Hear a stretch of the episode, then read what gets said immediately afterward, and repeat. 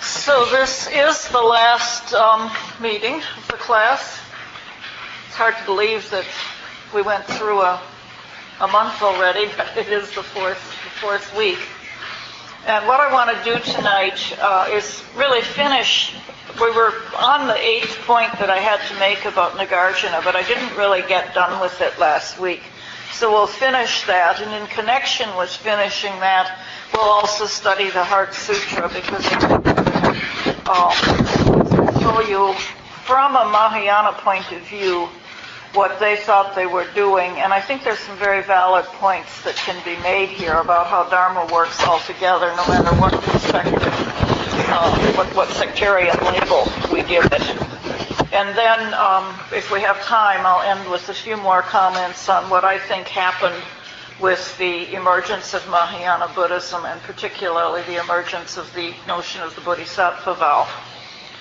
So, um, the eighth point about Nagarjuna, which I started to go through last week, um, the final chapter, which is titled Analysis of Views, uh, and Nagarjuna's final verse reads, I read this to you last week, but I want to read it again. The final verse of his text is, I prostrate to Gotama, who through compassion taught the true doctrine, which leads to the relinquishing of all views.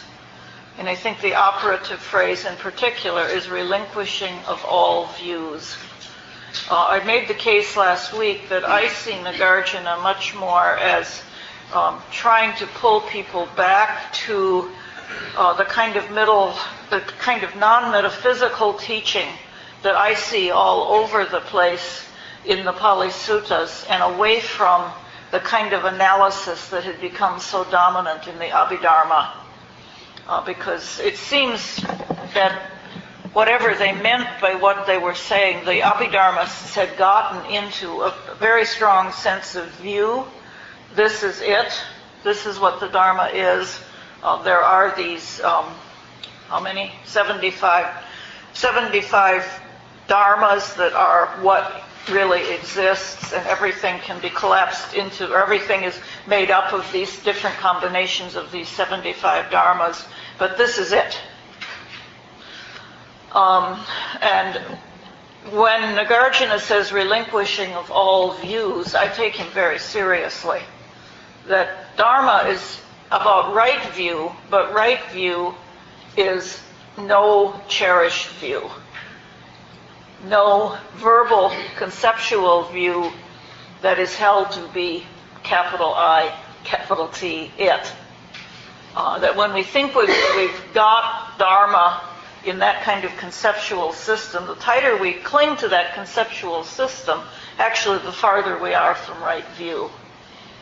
And there's, you know, this very famous teaching that uh, what is it that people cherish that is that needs to be uh, given up. There are th- four things in connection with, you can do it with the second noble truth, or you can do it in the, um, the eighth of the Nidanas. People uh, cling to or cherish sense pleasures, uh, the belief that rites and rituals will save us. We cling to our views, and the final thing we cling to is the belief that we are uh, that we are someone. Those are the, the things that we tend to cling to that are so much trouble. And, um, you know, as I said last week, I think Nagarjuna is quite clear. Taught the true doctrine which leads to the relinquishing of all views, and all views means all views. But despite the fact that Mahayanists take this text very seriously, a controversy did develop that no, no, he doesn't mean all views, he only means wrong views. You should continue to um, uh, cherish right views, just relinquish all wrong views, not all views. But as I said last week, I think this would contradict the raft parable of the Buddha. Um, and I'm going to say this right ahead of time. I actually see the Mahayana Heart Sutra as the Mahayana equivalent of the raft parable from the suttas. And I think that all forms of Buddhism are very, very prone to not taking seriously uh, the fact that we really can never uh, capture the view in words and concepts that are really all that adequate. I think all forms of Buddhism really do want to become creedal. and do want to say, this is it, this is what you should learn, uh, believe this, and you'll be okay. Um, and I also said last week, I think this is important. As a path factor, one wants to cultivate a relatively helpful rather than harmful views. That's not up for grabs. That you know, when you're when you're a student, you need to um, cultivate right view, and the, of the right views, or of the ten skillful actions of body, speech, and mind. There are three skillful actions of mind. The tenth one, which I really think is the most important, what is the most harmful? of all wrong views, not believing in cause and effect, or not, you know, not realizing that actions and intentions do have consequences. So we do want, as a on the relative path, to cultivate helpful views, but they stop being helpful when we absolutize verbal conceptual views. Now, what I didn't get into last week and what I want to really talk about tonight, I think um, that what is liberating and what is truly useful, truly worth debating as to its adequacy or inadequacy is the method that we use, not the results of using that method. It's a very, I think, a very important point. What we really want to look at is does this method lead to helpful uh, conclusions? The emphasis should be on the method, not the results that one gets using the method. Because if you focus on the results of that method, you're going to come up with what my teacher calls a system. Um, this is it. I've got it now. You're going to end up believing in a system. So, um, from the Mahayana point of view, the problem with earlier Abhidharma is not the method, or maybe this is my point of view. I think it's Mahayana point of view in general, but certainly is my point of view. The problem with Abhidharma is not the method, but that people seem to have stopped applying the method at a certain point and uh, said, these are the definitive teachings, the final list of dhammas, this is it period. The uh, categories of Abhidhamma, that is the skandhas, etc., do have a nominal existence, but that doesn't mean they have an ontological existence as real phenomena. Uh, tend to leave the categories alone, not to question them or ask whether we could come up with a better, different set of categories. In other words, the Abhidharma method is to take what seems to be entities and break them down into their component parts. We, we all know that. But then, instead of continuing to ask, well, is this the right set of categories? Should we break it down in a different way? They just stopped applying that method of further analysis and became uh, very attached to the results of their method. And when we go through the Heart Sutra, what you'll see very clearly is that early Madhyamaka or Madhyamaka deconstructs even the categories. That uh, Abhidharma comes up with a list of categories. There are the five skandhas, the uh, 12 dhatus, the 18 ayatanas, the 12 nidanas, etc. There are these categories. There's a naming system. And the naming system really works pretty well. But the names themselves were never questioned. They became absolutes. And what the Heart Sutra is going to say is um, to deconstruct even the categories.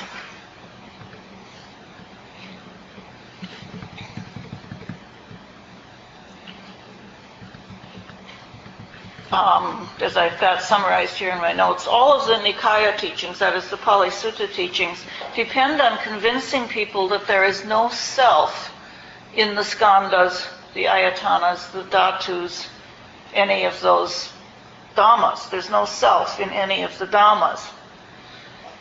But the categories themselves are not questioned, whereas the Heart Sutra questions the adequacy of these received and trusted categories. That's what the Heart Sutra does. It questions the categories also and says, you know, those are just mere names. That's all they are. They're nothing more than mere names.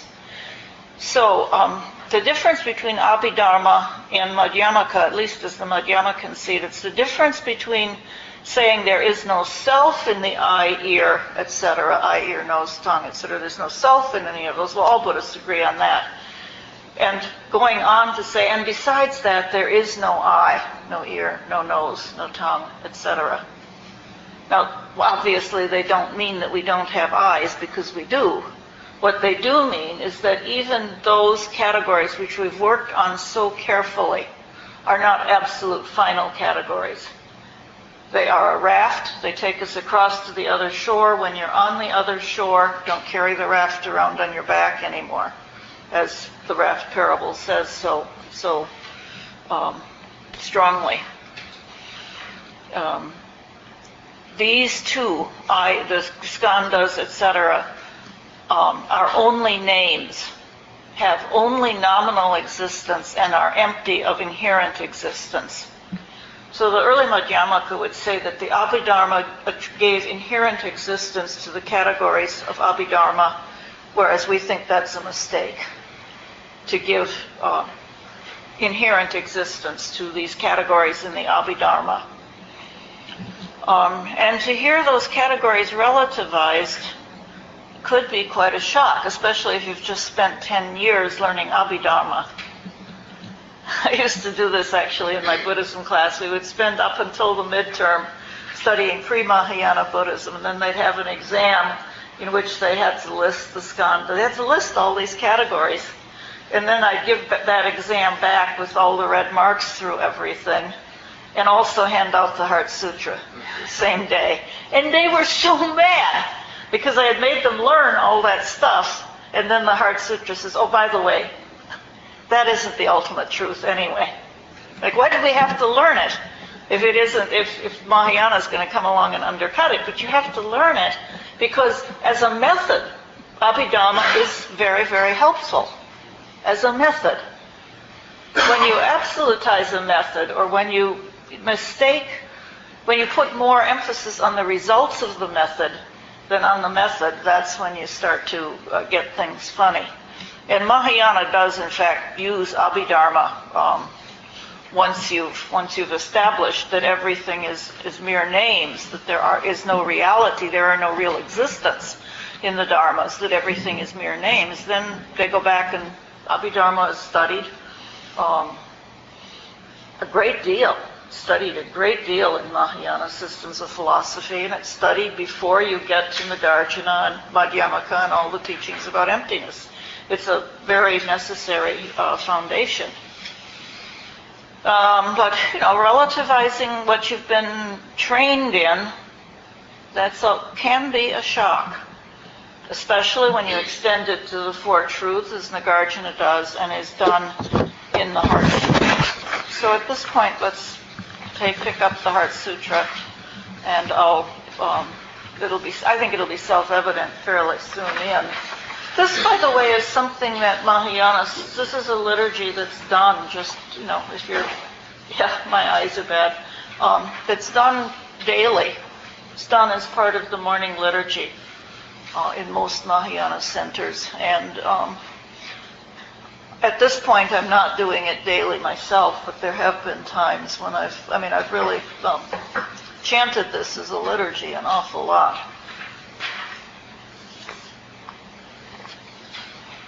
Um, the dates for the Heart Sutra, by the way, uh, it's not all that early.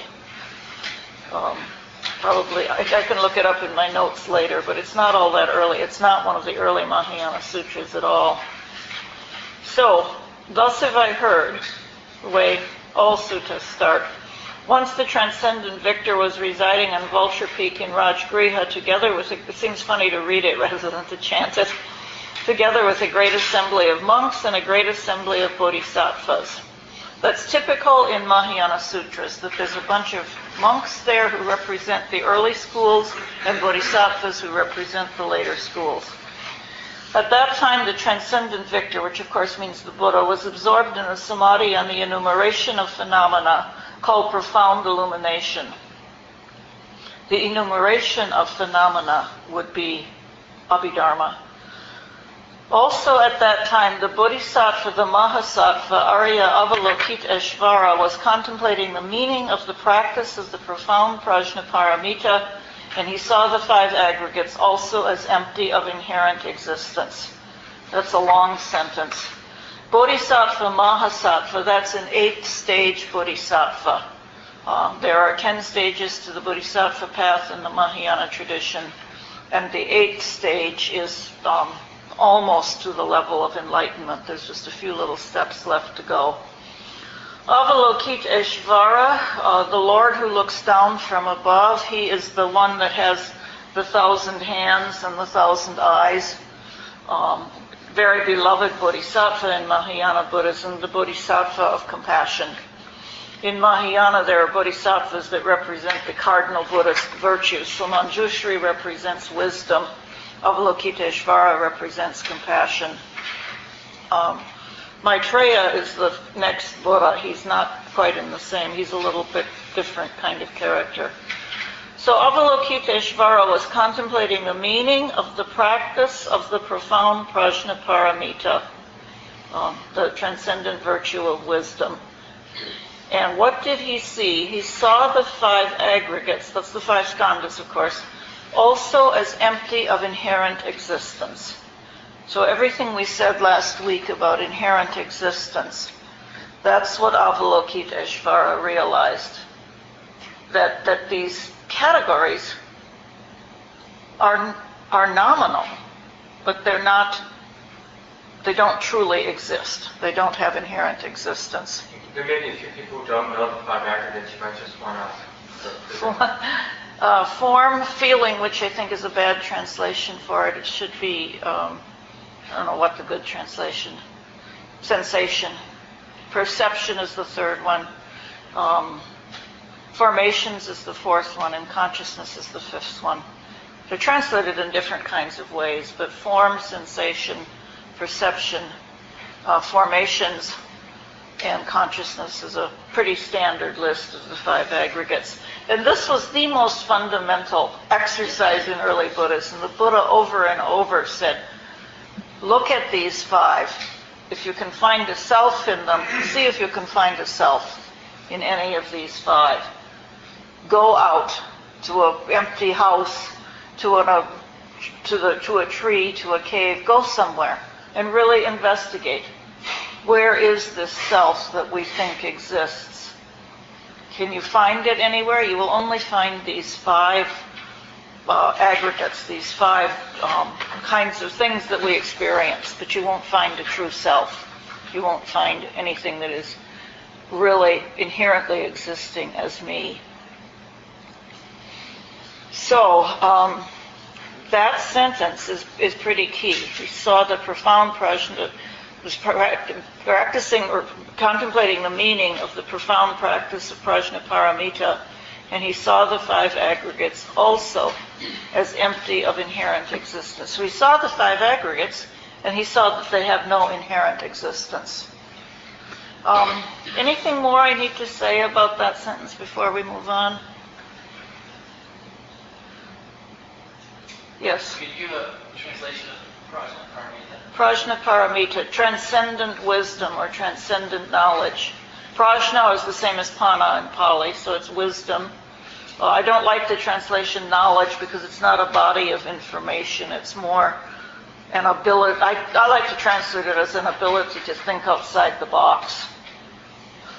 And um, pra, uh, paramita is the same as it is in parami in the Pali language, transcendent or something pertaining to the other shore. So a lot of the paramitas are the same in the Pali text and in the Sanskrit text, so there are some differences in the names of them, and certainly the order is different. But in the Mahayana system, Prajnaparamita is the sixth of the paramitas, and it is um, the culmination of uh, one's ordinary training. When one really has prajnaparamita, then, then there's a kind of leap of understanding into a whole new level. So, you know, uh, so far so good. What I pointed out to my Mahayana students because they all take this as a historical narrative. The Buddha went out to Rajgriha with his disciples and he and it happened, I don't know, when he was 60 or 65 or who knows, but you know, they take it as a historical narrative. And what I point out to them, which makes them very upset, is well, there should be something here that tips you off right away. It couldn't be a historical story, a historical narrative. And what is it that would tip you off that it can't be a, a, histori- a history?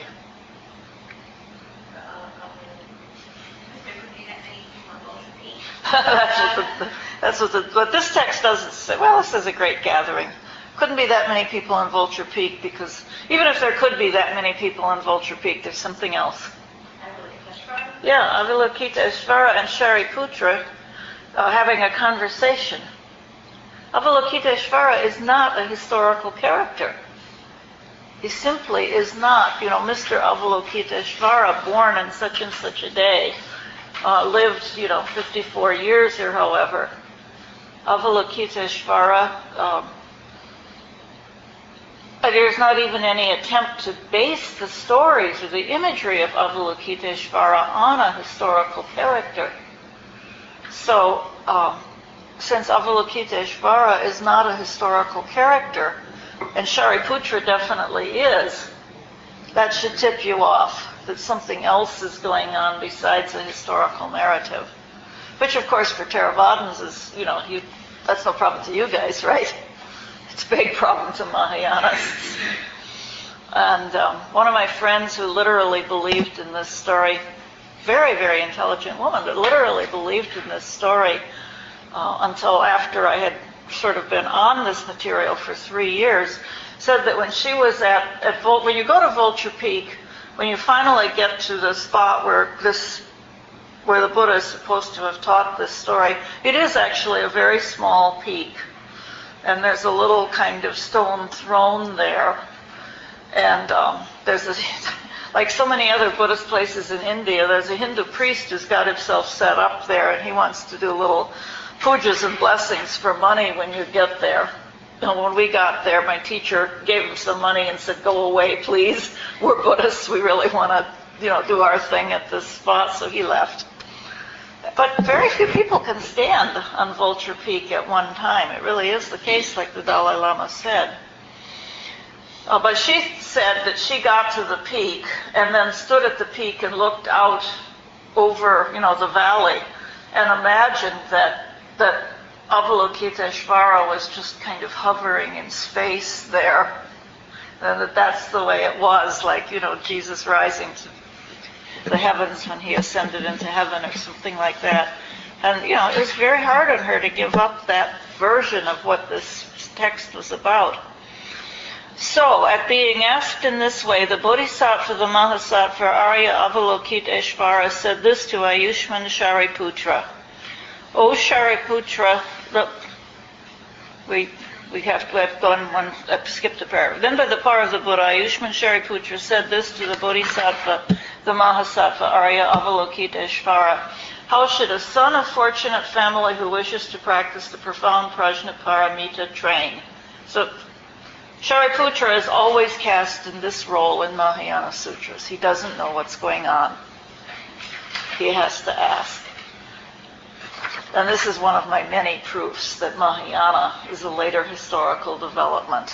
That, you know, Shariputra is cast as the, the you know, uh, the fall guy. He's always, is always, he's very lacking. And so are some of the other major uh, of the old, uh, you know, the main teachers, the main disciples of the Buddha. But Shariputra really comes off the worst. So he says, how should a son of fortunate family who wishes to practice the profound prajnaparamita train? Now notice the little slippage here in the next sentence. At being asked in this way, the Bodhisattva, the Mahasattva Arya Avalokiteshvara said this to Ayushman Shariputra. O Shariputra, a son of fortunate family or a daughter of fortunate family, um, who wishes to practice the profound prajnaparamita should view fully in this way.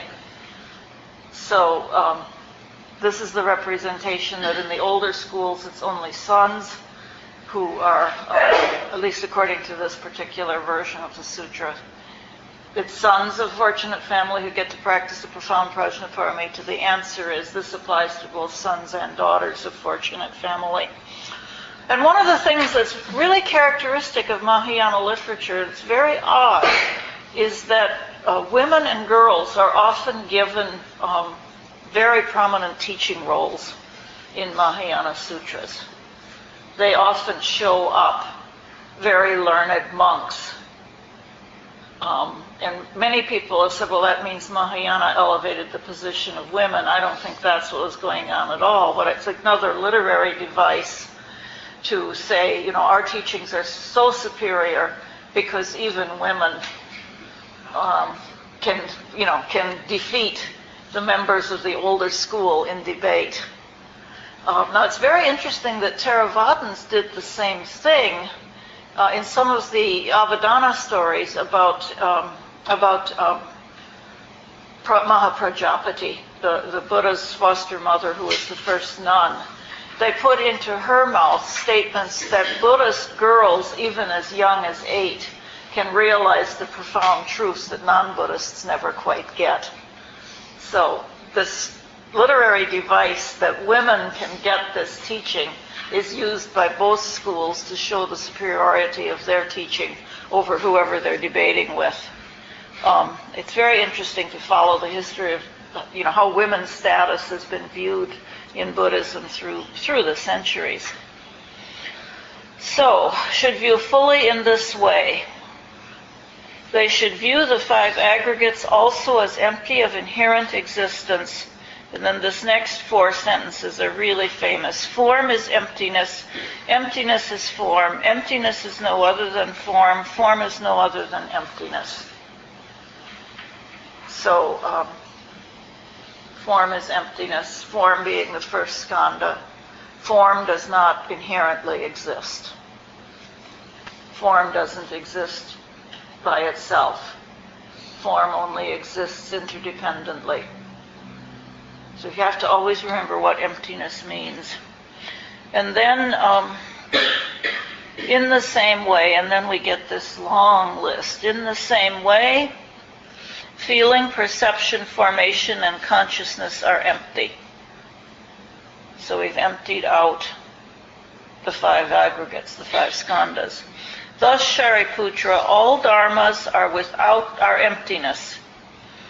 They are without characteristics and have no birth, no cessation, no purity, no impurity, no diminishing, and no fulfilling. All of those, purity, impurity, uh, birth, cessation, diminishing, fulfilling, all of those were important categories in Abhidharma exercises to, to figure out which dharmas are pure, which are impure, how, why. So, you know, everything that you had thought you established, Madhyamaka says, hmm, let's undercut that a little bit. Therefore, Shariputra, in emptiness this is really fun when you're chanting it. In emptiness, there is no form, no feeling, no perception, no formation, no consciousness, no eye, no ear, no nose, no tongue, no body, no mind, no form, no sound, no smell, no taste, no touch, no dhatu. There is no eye dhatu, no mind dhatu, up to no mind consciousness dhatu. So we've gone through the skandhas, the ayatanas, and the dhatus, and basically um, said as, as final analysis as the final word on what is real, none of those hold up. There is no ignorance, no exhaustion of ignorance, no aging, no death, up to no exhaustion of aging and death. That is what set of categories? The 12 nidanas, pratitya samutpada which remember last week Nagarjuna said pratitya samutpada and emptiness are the same thing. So here the Heart Sutra it's being said differently. Um, that ignorance, exhaustion of ignorance, aging, death, up to ex- the exhaustion of aging and death, those are all merely nominal um, merely nominal constructs. They have no ultimate reality. In the same way, this is what, of course, what always gets people. In the same way, there is no suffering, no origin of suffering, no cessation of suffering. Oops, why did you make me memorize the Four Noble Truths, teacher? Um, no paths, no wisdom, no attainment, and also no non-attainment. And that's the end of the deconstructive part of the Heart Sutra. Kind of everything has been deconstructed, including the Four Noble Truths. And you know, if you just hear that on the face of it, it's very radical sounding, isn't it? No suffering, no origin of suffering, no cessation of suffering, no paths, no wisdom, no attainment, and also no non-attainment. One of the things, I'll say two things that Nagarjuna said. He said that that if you understand emptiness well, you understand everything well. And if you don't understand emptiness, you don't understand anything. But he also said if you understand emptiness wrongly, it's very, very dangerous. Famous analogy, it's like grabbing a snake from the wrong end. It swings around and bites you. So a nihilistic view, you know, the middle way is always between eternalism and nihilism, between the view that things are real and the view that nothing matters. There's middle way between those two views. But it's always said in Buddhism that the nihilistic view is more dangerous. So if you're going to have a wrong view, believe in eternalism. That's less dangerous than believing in nihilism. So, you know, be a, if you can't be a non-theist, it's better to be a theist than an atheist. Which, you know, Buddhism is pretty well done. There's a lot of theism in Buddhism, tremendous amount of theism in all forms of Buddhism. Um, very little atheism because there's always that concession that if you can't land on the middle path precisely, better to believe, better to have a wrong view that something exists than the wrong view nothing exists. I actually grew up with uh, Buddhist parents were learning when I was young, and so I kind of learned stuff not correctly. So I was told that little Christian kids fear they're going to hell, and little Buddhist kids fear they don't exist. That's a very easy way to take that. So, um, any discussion of this material? No eye, no ear, no nose, no tongue, no body, no mind, no appearance, no sound, no smell, no taste, no touch. What's Dhatu? What? What's Dhatu? Dhatu, the 18 dhatus are the uh, six, the six um, senses. What are the six senses in Buddhism? Senses plus the mind. Senses plus the mind. So the six senses, the six sense objects, and the six sense consciousnesses. The, the ayatanas are the six senses and the sense objects, but then you do a fuller kind of analysis. There's got to be something that mediates, and that's the sense consciousness.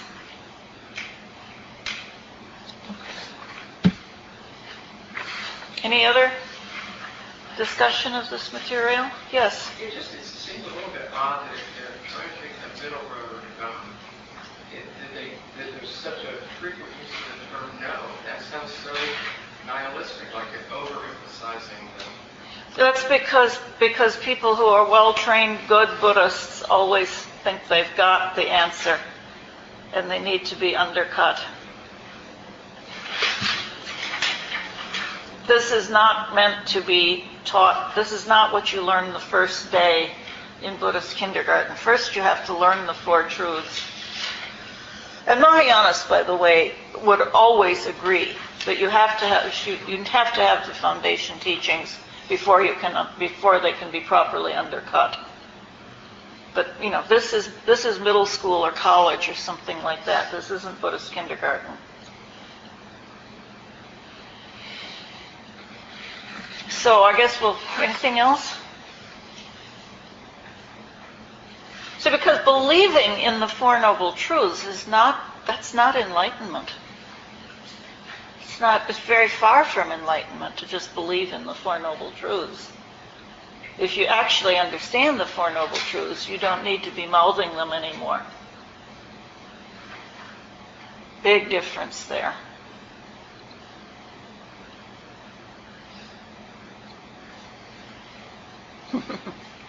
Maybe, I don't know if I can kind of phrase the question right, Rita, but I under, I think I understand, at least on an intellectual, conceptual level, what the Heart Sutra is trying to teach or trying to point to, but I guess the question is not so much what it's trying to point to, but why? Like, uh, you know, because in the suttas and the, the discourses that maybe refer back to the historic Buddha, you know, mostly he's talking about nibbana or nirvana as the cessation of greed, anger, delusion in the mind. Mm-hmm. And so he, he really is talking about ignorance ceasing in the mind Mm-hmm. and self-centered activity ceasing in the mind Mm-hmm. as the fruit of practice, I guess you could say. Mm-hmm. And then to make this seems like seems like more of a uh, maybe philosophical point about emptiness, which makes sense philosophically to me that uh, that the raft doesn't exist as or doesn't uh, exist as a as anything except a means to have a realization or Mhm. to have an understanding.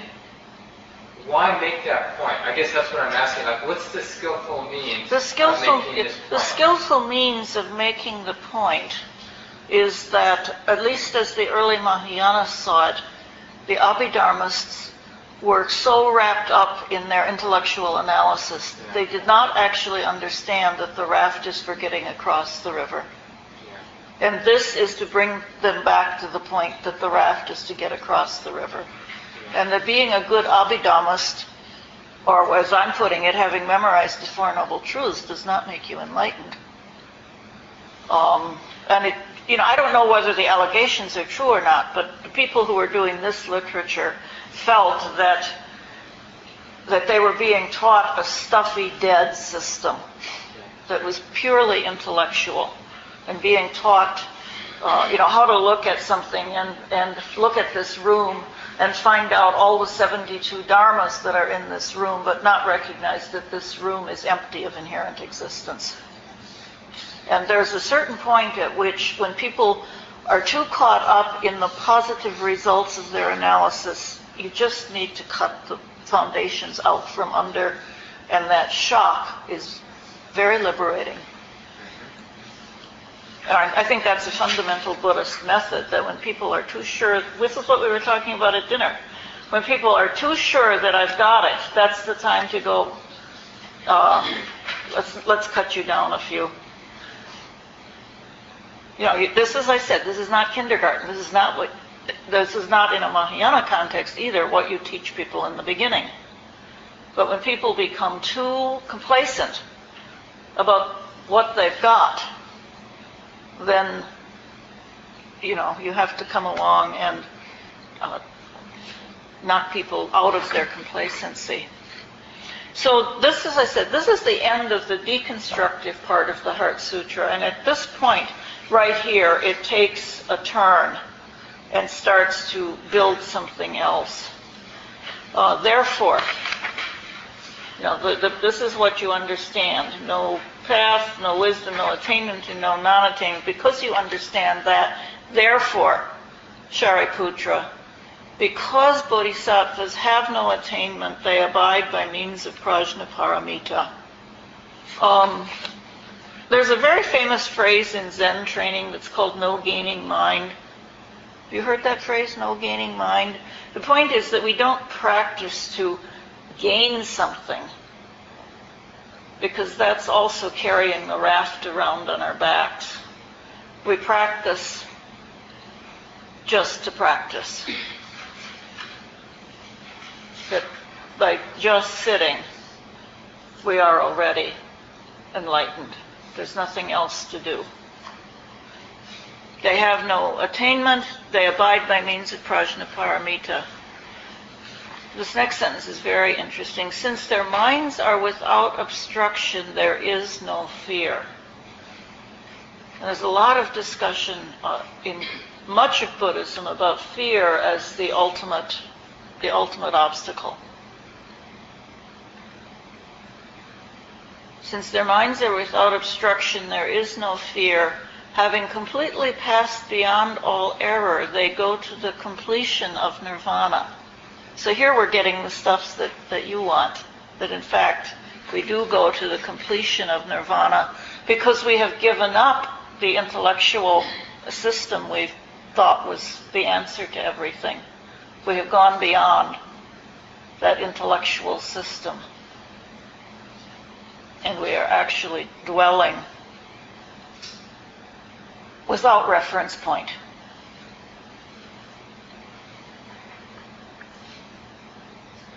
All Buddhas who abide in the three times have been fully awakened into unsurpassed, perfect, complete enlightenment through relying on prajnaparamita. So the Buddhas of the three times, that is the past, present, and future, uh, have been fully awakened into unsurpassed, perfect, complete enlightenment. Um, that's in Sanskrit, Samyak Sambuddha. What is that in Pali? It's not the same thing, Samyak Sambuddha. Through relying on prajnaparamita. So how do you get to full awakening? Not through doing Abhidhamma analysis, but through prajnaparamita, which uh, undercuts all that analysis and leaves you without any answers. Which leaves you, I always go back to what the Buddha said when people would ask him, What is the state of an arahat after death? The Buddha would always say, It is beyond all categories. Mine doesn't go there. So, uh, you know, as I'm presenting this, I don't really see a huge, very much of a difference between this and uh, the teachings in the suttas, but there's this big intervening huge block of activity called Abhidhamma, which did come up with a term called real existence, whatever they meant by real existence. So they rely on perfect, complete, enli- they attain, awake, they're fully awakened into unsurpassed, perfect, complete enlightenment through relying on prajnaparamita. And then this takes a turn here now that will seem very strange to you. Uh, therefore, the prajnaparamita mantra, the mantra of great insight, the unsurpassed mantra, the mantra equal to the unequaled, the mantra that fully pacifies all suffering, since it is not false, it should be known to be true. The prajnaparamita ma- mantra is said in this way. So a mantra, uh, obviously early Buddhists didn't use mantras at all. The historical Buddha thought they were nonsense. So you can see a lot of time has passed here when you have a Buddhist text saying this mantra is kind of a little, I don't know, magical, little magical key. You just memorize this mantra and say it. It's a little magical key. Now, how are mantras used in Buddhism, in Mahayana Vajrayana Buddhism? They're actually used as uh, reference points for stabilizing the mind.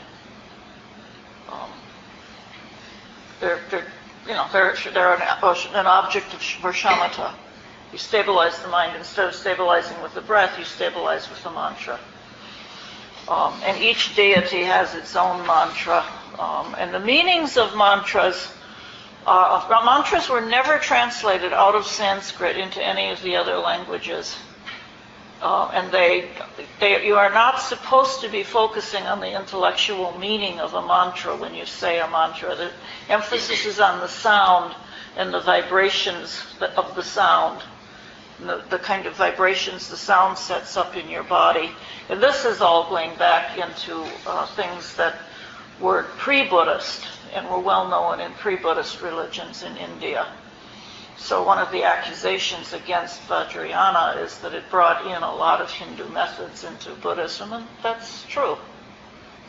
It's true that it went back to a lot of Vedic forms that the historical Buddha had rejected.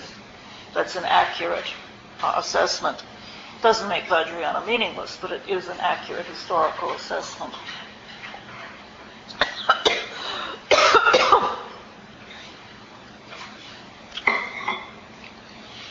Par- uh, Gate, Gate, Para, Gate, Para, Sam, Gate, Bodhi, Svaha. The mantra itself is Gate, Gate, Para, Gate, Para, Sam, Gate, Bodhi. Um, Gate is the past participle of the verb that means to go. So gone, gone, gone beyond, completely gone beyond, awake. If you're going to translate the mantra, that's what it means. Gone, gone, completely gone. Or no, gone beyond would be the second one. Completely gone beyond. Bodhi obviously means awake. And svaha is a word that's put at the end of mantras. Usually people say it means something like yay. Um, now, Shariputra, Bodhisattva, Mahasattva should train in the profound Prajnaparamita in this way. Uh, then the transcendent victor rose from that samadhi and said to the Bodhisattva, the Mahasattva Arya Avalokiteshvara, wonderful, wonderful, O son of, etc. There isn't really much um, to see beyond this point.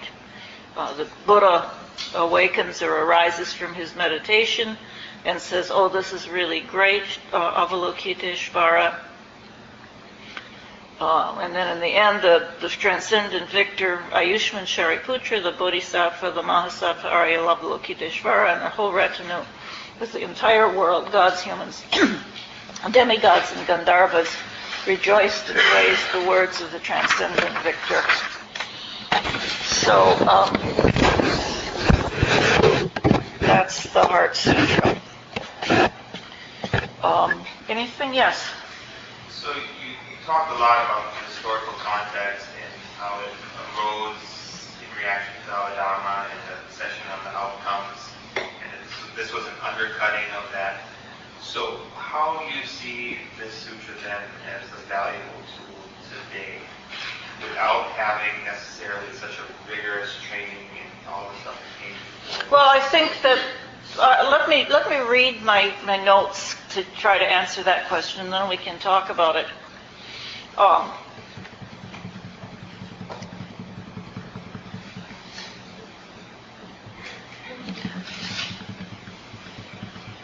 it's the method of always questioning what's established that is the norm. That's the value of the Heart Sutra today. It's an example, a very good example of the method of always questioning whatever you've come up with as the final answer.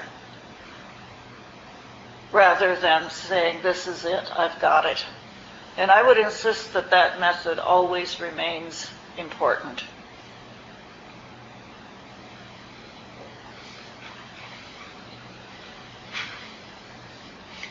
So the directing, I wrote this is being directed to Mahayanists. Mahayanists need to remember that it's the method of always questioning what's established that is the norm, not the new categories. Not, you know, it isn't any more helpful to say no eye, no ear, no nose, no tongue, no body, no mind than it is to say, you know, eye, ear, nose, body, but eye, ear, nose, tongue, body, mind. They're both just lists of categories or results of um, questioning, results of analysis. The radical new approach easily and quickly becomes the established orthodoxy. And that happens time after time after time in all fields. And then it's not really different from the old orthodoxy it questioned so vigorously once upon a time.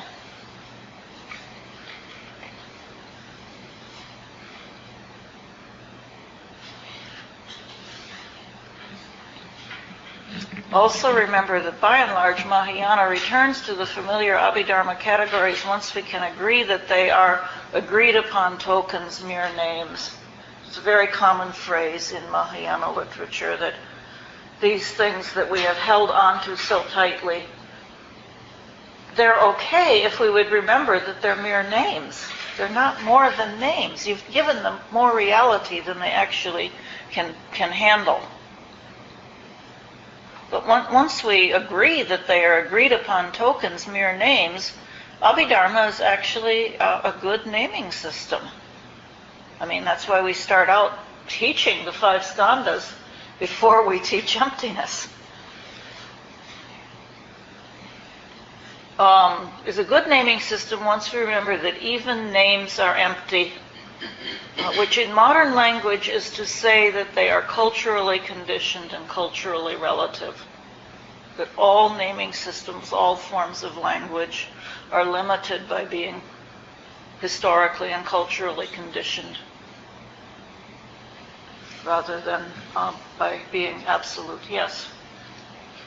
Um, so you- you're making the case that the classification of the four noble truths, the noble eightfold path, you know, useful classifications. Do you think the 75 dharmas is a useful classification? I think it probably can be. Um, Do do you see what I mean? I mean, Yeah. there's a, it seems to me that there's a kind of shift there between. that the four truths are a little. We're talking about complete nonsense, once we're above eight or 12 things, you know, and then just splitting hairs and how many angels on the head of a that level. Mhm. Or or do you think all Abhidhamma is, you know, use, potentially useful? I think it's potentially useful because, um, you know, the five the five skandhas is still those are still that's still fairly crude analysis. The 75 dharmas is more fine tuned, and you can do more with a more fine tuned analysis as long as you don't make it into some kind of final truth. Um, but obviously, it's also a question of how much how much in, are you going to invest in learning Abhidharma. Um, you certainly could, as the Heart Sutra does. You can jump straight from the preliminary categories, the skandhas, the ayatanas, the dhatus, the nidanas. You can jump straight from understanding those straight to emptiness. You don't need to do the Abhidharma in between. What I'm suggesting is that historically, I think a lot of the impetus for this kind of text is the um, you know, complete buying into the Abhidharma system that seems to have been so dominant some centuries after the life and death of the Buddha. Yes. Do you have any um, explanation or idea about why it is that this is, uh, the teaching is not given by the Buddha, it's given by that? Um, I think it's because the Mahayanists, on some level, understood and admitted that they were actually bringing in new teachings. So they have the Buddha approve it. The Buddha says, "Yeah, this is good." But I think, I think, I mean, I've actually suggested that that if you look closely at this text, uh, the Mahayanists are admitting that, in fact, we are bringing in something that hadn't explicitly been said by the historical Buddha, only implicitly. I mean, they would certainly say that, that the raft parable, the teachings about the state of an enlightened one after death, um, neither exists nor does not exist, nor both nor neither, that all of those statements imply, when you really think about it, or as Nagarjuna says, if you really think about the implications of pratitya samutpada, what you come out with is emptiness. Nothing exists by itself. And that's such a succinct, clear statement. Nothing exists inherently. Because I think it's very easy to, you know, think you've, this is what I said in my gender talk too. And it's very easy to think you don't believe in the categories when in fact you still do. Um, but I think that's why uh, it's presented as the Buddha approves of the teaching, but it's not actually given by him. That the Mahayanists, in this case at least, are, are saying we are putting a new wrinkle on what we consider to be the, the pith of the Buddha's teachings. I, I missed the beginning of um, your talk, but um, uh, just in terms of this as a skillful method or tool, you know, um, I used to chant regularly as, you know, um, and I'm wondering if that's how it was, um, if it was meant to be a chant, because for me, it's it's a different thing to talk about it, think about it, than to sit with it and meditate and chant Yeah, with it. yeah. It's like a really resonant release, you know, Yeah. with these words, so I just. Yeah, that, that, I did say, it as I was reading it, I said it seems very odd to read it rather than to chant it. And, you know, liturgy is very different from um, philosophy. But yet, even though this is used liturgically, it also has to be understood philosophically. There was, yes, Can you say something about five skandhas being empty?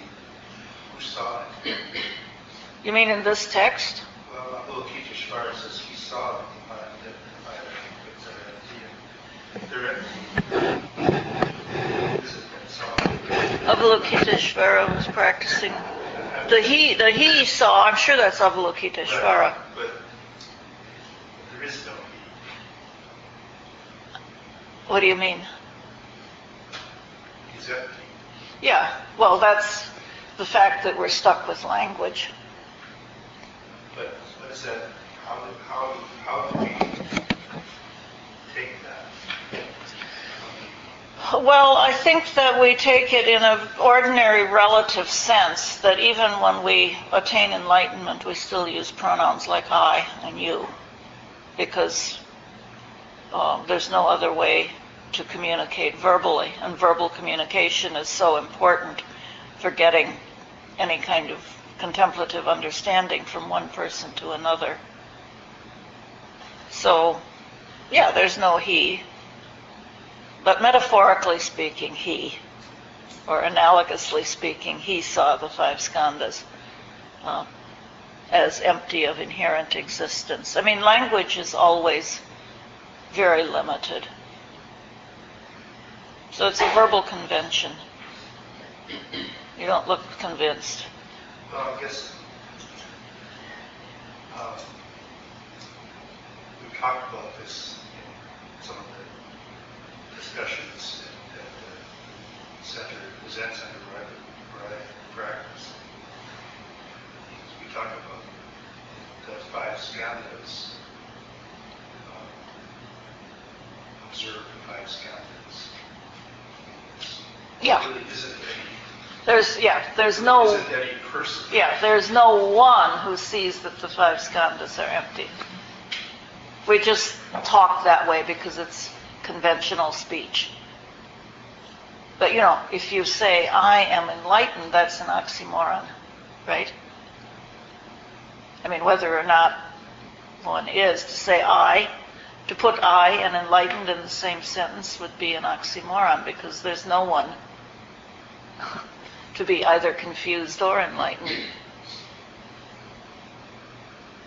Which is how us Mahayanists like to talk.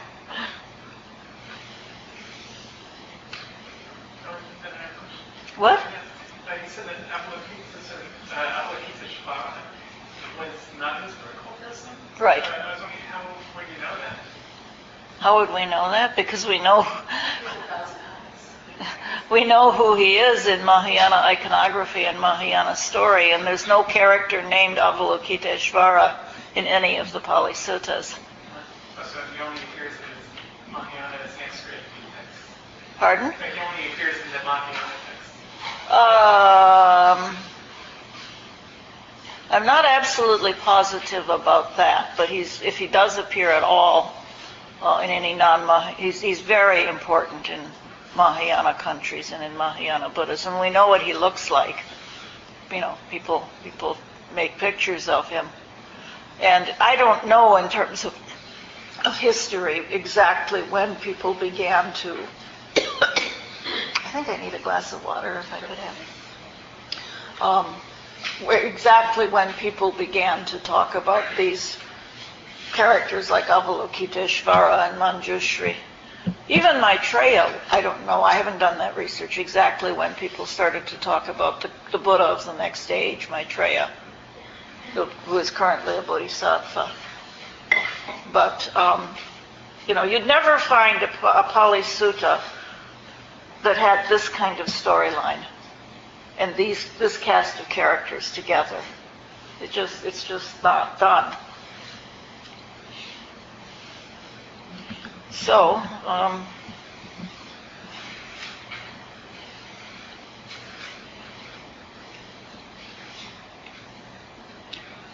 so uh, after my notes here, after we talk about whatever whatever categories we come up with are culturally conditioned and culturally relative um, this is the unbelievably liberating insight that frees us from trying to believe in even our most trusted system. It frees us from trying to believe in. Frees us from trying to believe in things, which is, you know, pretty freeing. Uh, frees us from thinking our culture or our religion or lineage is ultimately superior to any other. Also, it is important for Mahayanas to go back to the raft parable, which always gets forgotten. I think I want to. Here you are. Uh, it's hard for people to remember that our most cherished insights are empty and culturally conditioned. It is very hard for us to remember that our most cherished insights are empty and culturally conditioned.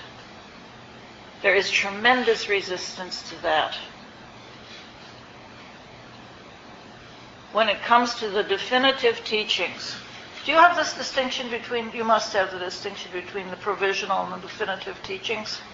Mm-hmm. Yeah, it's very, com- very important in Mahayana. When it comes to the quote definitive teachings, we need to remember that these are just the best words that we can come up with now. Think in the sutras, the Buddha, or it gets translated as mundane and super mundane sometimes. Yes, it means the same thing. Yeah. It's just, uh,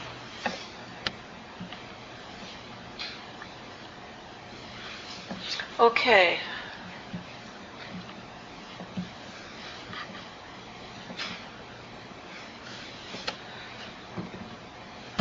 So that's uh, the end of what I wanted to, to say about Nagarjuna and the Heart Sutra.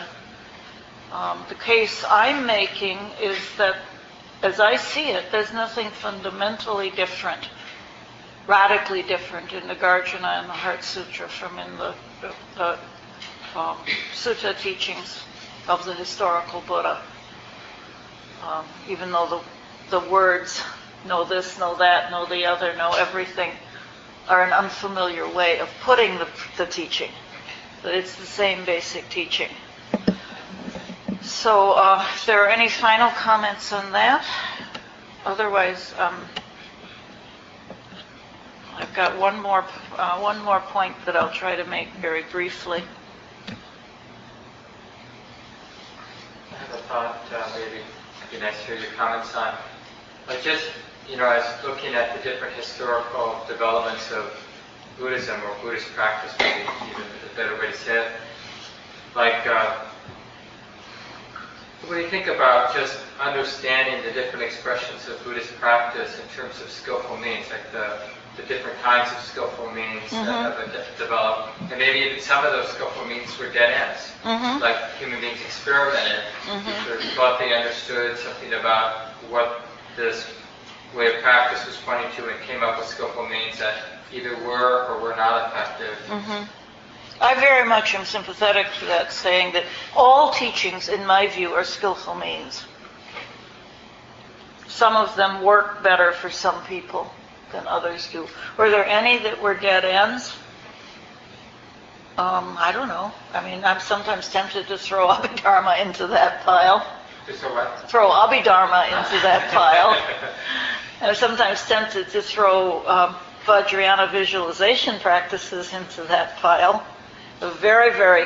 One thing I think is that the more complicated the skillful means is, perhaps the less useful it is. But no, I'm very sympathetic to the notion that these are all skillful means, and the question is to find the ones that we are most karmically vibrate with so that we can walk a path that works. And not to rank them, not to say this is the Buddha taught and that the Buddha didn't teach. I mean, historically we can say the historical Buddha taught this or that, but in terms of Buddha as the archetype of enlightened mind, uh, Buddha as the enlightened mind taught them all, in my view. Yes. So I'm very sympathetic to that view as well. However, the pushback against that would be that I, does that not just create a state of supreme relativism? And, and so what becomes No, no, it doesn't. If the, if the practices do not lead to any kind of, um, I'll use just some very mundane words, improvement in the quality of the human beings, then they're not, then they're not decent, skillful means.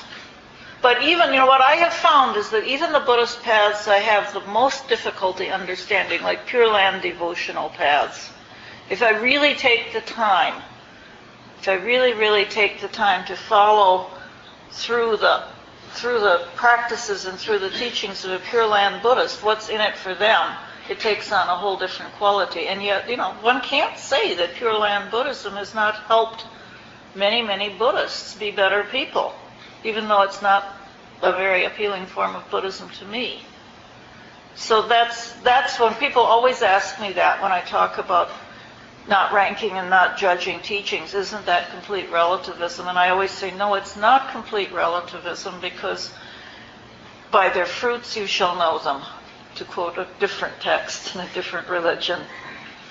But, but isn't that, again, then to take it the next step further, then is it not true that the case that all religions then should be judged by their ability to Yes. produce cause improvement in Yes. means? So I mean, Yes, and by that criterion, as I've said in other places when I talk about religious diversity rather than Buddhist diversity, by that criterion, all major religions are both true and false.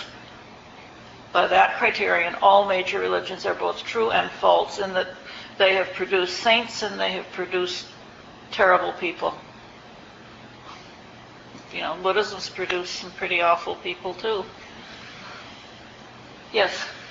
Um, I just want to kind of comment, kind of question. Something that's going on in my sangha right now. Is um, we're shifting teachers. So uh, we talked at dinner. About, you know, we're going. We've been doing kind of conventional, I would say, Theravada, uh, body-focused meditations for seven or eight years. Um, and suddenly there's a teacher coming in that says, uh, "Look at your mind." Mhm. and don't get hung up on your breath. Mhm. What's really shaking people up, I mean, it really is, it's like people are really, what? I'm supposed to look at my breath anymore? You know, and, and it's just talk about undercutting. Yeah, you know, yeah, it's- yeah. It's, it's seriously undercutting. Isn't it amazing that people can get so attached to Yeah. I mean, that, but that's a very good, that's so instructive because when you're that attached to a specific, very narrow method, you've missed a major point. I mean, I can tell the same story in, in my Sangha. I was I was teaching at, at in '99 at a big, long meditation program, and the teacher switched the focus from only noting the out breath to noting both the in and the out breath, and people lost it. Yeah, right. They just lost it. So it's, it's I mean, there's so many meditations. If you read the manuals, and I've read a lot of meditation manuals now in a lot of traditions, there are so many methods of practice. There are so many reference points, both the in-breath and the out-breath, just the out-breath, a mantra, a statue, a stick of incense. There are so many ways to stabilize the mind. You know, and then stabilizing the mind is only the first step anyway. After you've got a stable mind, then you've got to figure out what is it? Who is this? You know, they've got to go on to insight after you've developed some stability. So I think it's great that they're getting all shook up. This is going to be as good a lesson as they, they could ever get. I, I, agree. I, it it definitely feels liberating. That's the flip side of the, of the kind of shock in the sense of, Yeah, shock is usually yeah, that's. a wake-up experience. I wonder historically, I mean, because what I see here is like a bunch of eggheads, you know, saying all the concepts that you learned before are empty. So concepts are forms, so they're empty. Mhm. So, um, but historically, were there was there you know a similar sense of mean, Yes, just probably. ordinary practice. Yeah, that's why, that's why Mahayana and Theravada split apart, was because there were people who were so shocked, saw this as, you know, my God, you, you mean I'm supposed to focus on my mind, not my breath? Yeah. No, I'm going to continue to focus on my breath, period. you And, know, and what and historically that that was what that What do you mean? Well, you said, Well, that probably, you know, that was, that was one of the, one of the things that, that was starting to be talked about, what, some four centuries, three, four centuries after the death of the Buddha. And some people said, hey, this is really liberating, and other people said, no, it's not. and the one saying, no, it's not, they said they were the Theravadas. Well, but Mahayanas would say they're the ancestors of the Theravadins. But see, I, I'm not. I, you can find liberation or imprisonment in any Buddhist system. It's not that one Buddhist system is all liberating and the other one is all. That's like thinking that, well, if we're not going to focus on the breath, we're not really meditating anymore. The, the, the, the point of view that both focusing on the breath and watching what goes on in one's mind, they're both liberating techniques. It's not that one is right and the other one is wrong. But people love to, people love to, you know, get very attached to and focused on one form and reject other forms. I'll just say something about that because, you know, uh, I always, it's always sort of my natural inclination to uh, be interested in the mind, all the way from the beginning of my practice. And in later years, I found it very helpful, like, because skillful means mean it's illuminating something that's not yet seen. That's what a skillful means is. So by like folk taking a simple technique like focusing on my breath and not investigating reveals the attachment to investigation, for Mhm, example, for me. right. was very illuminating to give my mind something very simplistic to do and to stick to it really revealed a lot of attachment. So it's, it's It's good. Yeah. It also, I mean, um, one of the when when I teach Mahamudra, one of the exercises that I always make people do is just count their in and out breaths up to 108, which um, will take 15 or 20 minutes. And to see if you can actually hold your mind steady for 15 or 20 minutes, because you can't do true insight meditation if you can't hold your mind on what you're contemplating. If your mind is just going everywhere the way it wants to, that's just discursive mind. And a lot of people, a lot, a lot of people in my Sangha, which is, has a very loose technique, and there's a lot of room for, for investigating mind, thought that um, they were doing very advanced practices when all they were doing was sitting and letting their minds lead them wherever the mind wanted to go. And that's why they got pulled back to you will now focus on both the in and the out breath.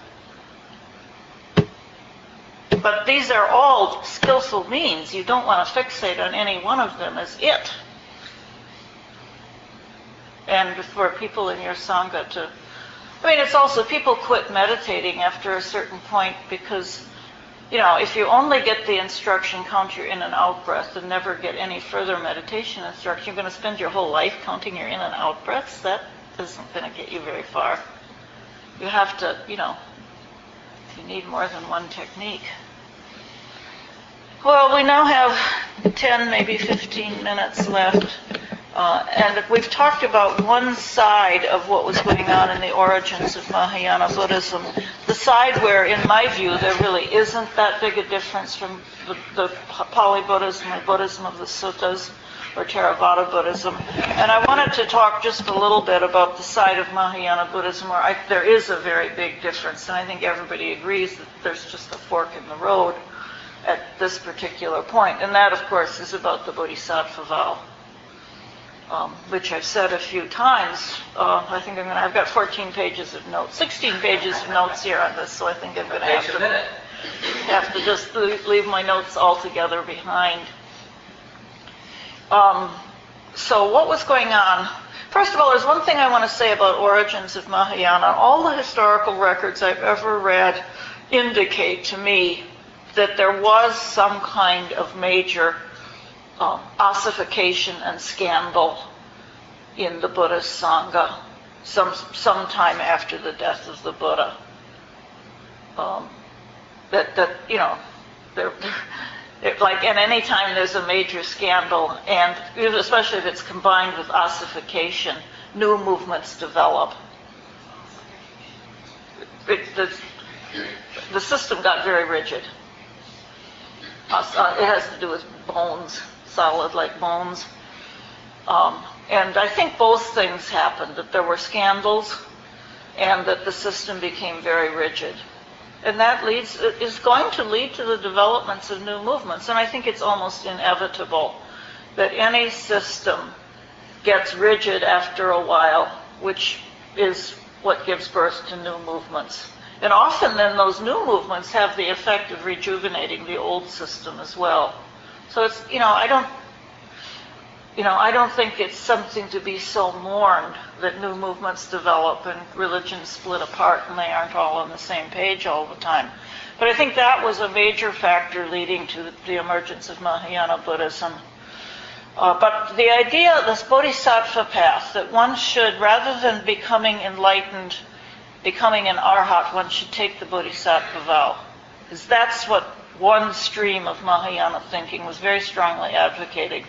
That you should not become an arhat, you should not seek to become an arhat, you should take the bodhisattva vow. What does it mean to take the bodhisattva vow? It means to become a fully enlightened Buddha in some world system sometime in the future. It means to discover the Four Noble Truths and present the Dharma in a world where it has never been heard before. So that's a, you know, a very lofty aspiration and also a very, very long path. Now, why did, why did this notion suddenly come into come into Buddhism and come to be attractive to a lot of people. One of the reasons seems to me to be that the people who claim to be arhats or who were recognized as arhats had become, uh, we talked about it as a, kind of a boys' club, had become um, an elite who expected a lot of service from other people and didn't especially give them all that much. So within a hundred years after the death of the Buddha, people were complaining that the people who, you know, hundred people who were claiming to be or were acknowledged to be arhats a hundred years after the death of the Buddha weren't very nice. They were a self-centered elite. And people were saying, why should we give those people all this uh, deference. There's no evidence that they're really so hot. Um, so that was part of it, that, that the people later on who are acclaimed as arhats didn't seem all that worthy to the people of their own day. You know, it's like, um, what, it's sort of like, well, why should we revere X teacher if we know that X teacher misuses money or, you know, has all sorts of other strange behaviors going on. That was clearly going on uh, as soon as a hundred years after the death of the Buddha. But I think an even more important factor in um, so the arhats were people were saying oh, these arhats. I'm not sure that they're that worthy of emulation. Do I really want to be like, um, you know, pick any leader you want? Do I really want to be like that person? No. That's not my idea of an ideal person. But the other thing that was also going on at the same time is that people were losing confidence in the ability to become enlightened. And that, I think, is very, very easy to demonstrate as we go through the texts. In the Pali Suttas, time after time after time, the Buddha gives someone instruction, tells them, go find a tree, go find an abandoned house, meditate, and soon he became another of the arahats. Sentences time after time in the Pali texts. But that, and soon he became another of the arahats, or soon she became another of the arahats, that sentence was just used less and less and less. And people really didn't think of themselves as being able to become enlightened in this life, but only in some future life. Um, that happened a lot after the time of Ashoka when Buddhism became was becoming a much more popular religion, much less elite religion. When you know the majority of Buddhists was enlightened in this life, I don't think so. And then you combine that with these arhats, they're not such ideal types anyway. What should I really strive for? Well, one early answer was I'll strive to become, to, to be reborn in Maitreya's, with Maitreya, and come back to earth when the next Buddha comes. That's what I want, is to be reborn in the future when Maitreya, Bodhisattva Maitreya become, becomes the Buddha of the next world age. But this was also a time by which all the mythology about the Buddha's previous lives was well in place. All the stories about how he took the Bodhisattva vow so many eons ago and practiced all these lives, you know, all the Jataka stories about all the Buddha's previous lives. And people began to say, well, what would be the most worthy thing I could possibly think of doing? It wouldn't be to be an arhat, it would be to be more like the Buddha. The Buddha really had, had a he took he took such a lofty vow so long ago to take as long as it took to be able to bring Dharma into a universe where there was no Dharma. That's what I should strive for mm. too. That's what I want to do. And, you know, to be more like the Buddha is ultimately the reason why people take the Bodhisattva vow. To be more like the Buddha who practiced until he could bring the Dharma into a world system in which it was totally unknown, rather than to take advantage of the teachings being available and uh, become an arhat and not have to put up with samsara anymore. Uh, and I think that, um, you know, to understand it, even took me a long time to catch on to that, because I'm pretty skeptical about this Bodhisattva vow stuff, but to catch on to the, the idealism and the, uh, I don't know exactly what word to use, that one would, that the highest thing one could possibly do would be to emulate the Buddha. And emulating the Buddha means that as long as it takes, however long it takes, I will bring Dharma into a universe in which it is unknown. Do you think, Rita, that part of that was, uh, I, you know, I hadn't thought about this until your last few comments, but that maybe it was just a very engaging story, you know, the Jataka tales and the paramitas, these qualities. That it's really accessible teaching. Mhm. It's inspirational teaching. Right. And when you compare that to dependent origination, which Right. is very subtle, hard, Hard to get. hard to get, that people wouldn't say, well, yeah, this I get, this I like, this I'll do. Well, it was also because as Buddhism was becoming a much more popular religion, the vast majority of people couldn't identify with the arhats, but they could identify with the Buddha's previous lives. Yeah, no, I think that's, you know, it's not always to a religion's advantage to become popular and widespread. Um, and I think that um, this this whole idealism of taking the bodhisattva vow, that I'm not going to just. This is what gives Mahayanists the feeling that that um, we're more compassionate because we don't rest with individual enlightenment. We won't rest until everyone is enlightened, which of course to Theravadins can often sound like taking a vow to hang around in samsara, uh, you know, a vow to eternalism. Yes. I mean, I just uh, in line, in line with this, it always sort of struck me that the, the notion of the Arahat path, the Theravada path, was sort of un-Buddha-like in the sense that it was about me, I'm going to get the heck out of here as quick as I can. It's what the Buddha taught, though. It, it, it, it The historical Buddha taught he that. also taught that to people. So he wasn't, otherwise he would have sat under the tree and just Right. wouldn't have ever gotten up and gone to Sarnath and started spreading the word. So, Right. I mean, that's, you know, just, it always seemed like that Bodhisattva vow was trying to attempt to capture that more generous, open. Yeah, well, that's how Mahayanists like to put it anyway. Now, you know, arhats, uh, arhats also, in, Buddhas and arhats both teach others. The difference between a Buddha and an arhat is that an arhat could not have ever figured out the Four Truths without the Buddha's teaching. But once the Buddha has taught it, then what the Arhat understands is exactly what the Buddha understands. He just needed a teacher. That's the huge difference. Then after the Arhat's enlightenment experience, he also, he or she also teaches. So Arhats have compassion. It's not that they don't have compassion, but there was this emphasis on, you know, not hanging out in samsara, never again lying in the womb. Very strong emphasis. But in Mahayana teachings, that's also in the long run the ultimate teaching that eventually one isn't going to be reborn in samsara.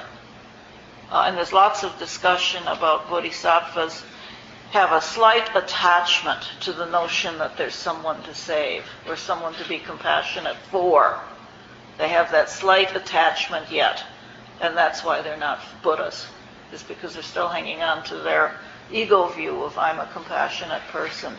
I've watched a lot of people, uh, especially Mahayanists, who I think beginning to view oneself as a super compassionate person is one of the biggest ego traps you can get into. It's really an intense form of egoism that I'm I'm so compassionate. I think it's it's something to really watch out for. We're running out of time. We're definitely running out of time. But I wanted to give you just this little hint anyway of um, the other side of uh, the emergence of Mahayana Buddhism, the whole, you know, this whole bodhisattva thing. Now, there are Theravada Buddhists even today who do take the bodhisattva vow. It's just a very minor movement within Theravada. Do you know any who do? Well, I mean, the famous one, uh, Ajahn Mun, who was the founder of the Thai forest tradition, uh, had vowed to be a Buddha, and then part of his story in this, his last lifetime, evidently, is he decided to renege on that and to be an arhat. And he, I mean, it's an example where so much good came from his life. And um, so that's, but yeah, you, uh, within Burma too, there's there are people who basically are upfront. I'm, you know, I'm on the bodhisattva path. I'm not practicing for enlightenment. I'm practicing to develop the paramis. Mm-hmm. So even at this, you know, what often seems to be the real fork in the road between the traditions, it's not absolute. Um, because, you know, my teacher says what she's said about the Bodhisattva path is, well, that's a nice story for you to think about now. And then she says, don't ever be afraid to get enlightened. Think of the example of the Buddha and all the good he's done in the world by becoming enlightened. Don't be afraid to become enlightened. um, she also says, you know, it's pretty arrogant to think that, pretty, you know, not arrogant, pretty, um, how do you know that you you're going to come back in a better form, more able to help in your next life. Work with the situation you have now. This may never be repeated again, so don't take any chances. Get enlightened now while you have the precious human body and the teachings. Patrice? I'm just wondering if, if you could say something briefly about how um, the Bodhisattva vow is practiced in, in the sense that um, some of the early understanding, the understanding of Buddhist practice, uh, Theravada practice, is that it's not proselytizing, it's not missionary, it's um, so in the sense of um, vowing to save all sentient beings. Anyway, I'm wondering about what that means in a more concrete way. Well, it means I don't I don't think, see any big difference there between different forms of Buddhism. It means that um, most forms of Buddhism believe that eventually all beings will be enlightened. It's just going to take a while. So um, it's just being willing to hang around for the whole show. It doesn't have anything, it doesn't make Buddhism more or less missionary oriented at all. Does it have a more ethical dimension in terms of, I mean, sometimes You know, in terms of everyday practice uh, of Buddhists, I don't think it makes any difference. Because if you practice the Eightfold Path and are ethical, you practice compassion. Maybe the only difference is that in terms of the four immeasurables, there's much more emphasis on friendliness in Theravada Buddhism, much more emphasis on compassion in Mahayana Buddhism. But, you know, the difference between friendliness and compassion, that's an interesting question. Um, But I think in, in the Theravada tradition, ultimately, there's a lot of equanimity. Well, there is in the the Mahayana tradition as well. They're not different, in terms of equanimity, they're not different. Um, I mean, this is like, we need another whole course to get further into this. I, I can't, I really can't do an adequate job. um, Having should it, had with the class officially having ended five minutes ago. So, So it's- that- I'm sorry. I'm sorry about that, but in terms of everyday practical lifestyle, I don't think it makes a lot of difference. For Mahayanists, refuge and bodhicitta are, I mean, you, you take the refuge vow first, which is becoming a Buddhist, then you take the bodhisattva vow sometime after that. But in daily practice, you do refuge and bodhicitta together. You go for refuge to the Buddha Dhamma Sangha and um, recognizing that all beings are enlightened. Um, I dedicate all of my effort to making them realize, to helping them realize they're enlightened. That's about what it comes out to. Recognizing that all beings are inherently enlightened, I will use my energy to help them realize that. This could be a nice topic for a workshop if it, if it makes sense to you at some point, to talk more about bodhicitta, compassion, and uh, sort of that's particular skillful means, how it evolved over time. I kind of encourage you to, to consider doing that in, in May maybe for a, like a day-long workshop or a half-day workshop. Yeah, well, we should talk about that for a few minutes um, after the Mhm. meeting ends. I really, I don't think I can do much in a half-day workshop. It's barely longer than one of these talks. Yeah. And as you know, I'm used to teaching in full weekend programs. Um, I've got most of the stuff I do in 10-hour, 10-hour lecture packages. But we we should, we should talk about what to go on with next. Is I've thrown out a number of suggestions over the, the course. And if people want to know more about Mahayana Buddhism, want to study Mahayana Sutras, want to, I don't know, four, I've talked about four immeasurables, but you just taught that material. Yeah, but I think that's okay. But in any case, do you people have a dedication of merit? Do you dedicate? Would you do it for me? I'd like to hear what your dedication is. and We, then- uh, well, we actually have one in the chant books that we could actually read together. Should we do it that way? That might be nice. Maybe you can pass those out. Hang I won't just have to do it alone. And I'll do one verse of one of the dedications we do, which is actually attributed to Nagarjuna.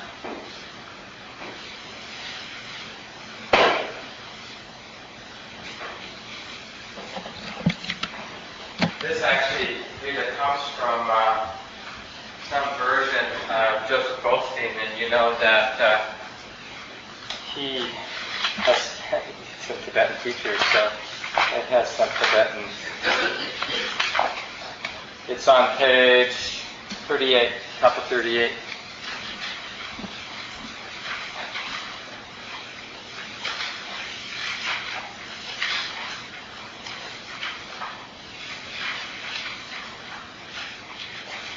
Well, how about if I do one verse of our dedications first, and then we can do this one together. It's nice to end, you can dedicate the merit of the whole class, whole four sessions. By this merit, having attained omniscience and defeated the enemy of wrongdoing, may I free all beings from the ocean of existence with its tumultuous waves of birth, old age, sickness, and death.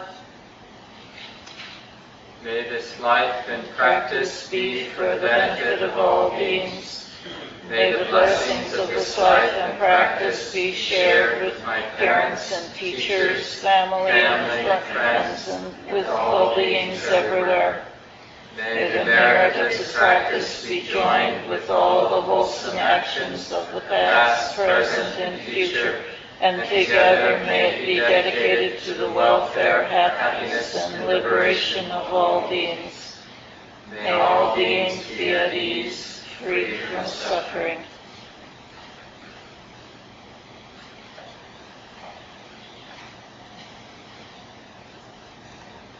On behalf of everyone in the community, thank you, Rita, for traveling all this way to teach us these last four weeks. I'm really grateful. And we'll find some other way for you to come back and teach.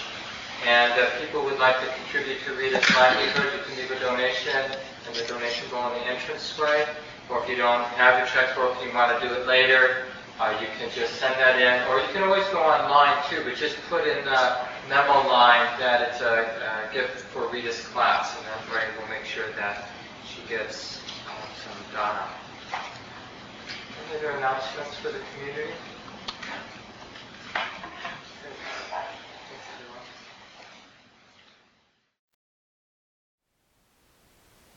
Thank you for listening. To learn how you can support the teachers and Dharma Seed, please visit dharmaseed.org slash donate.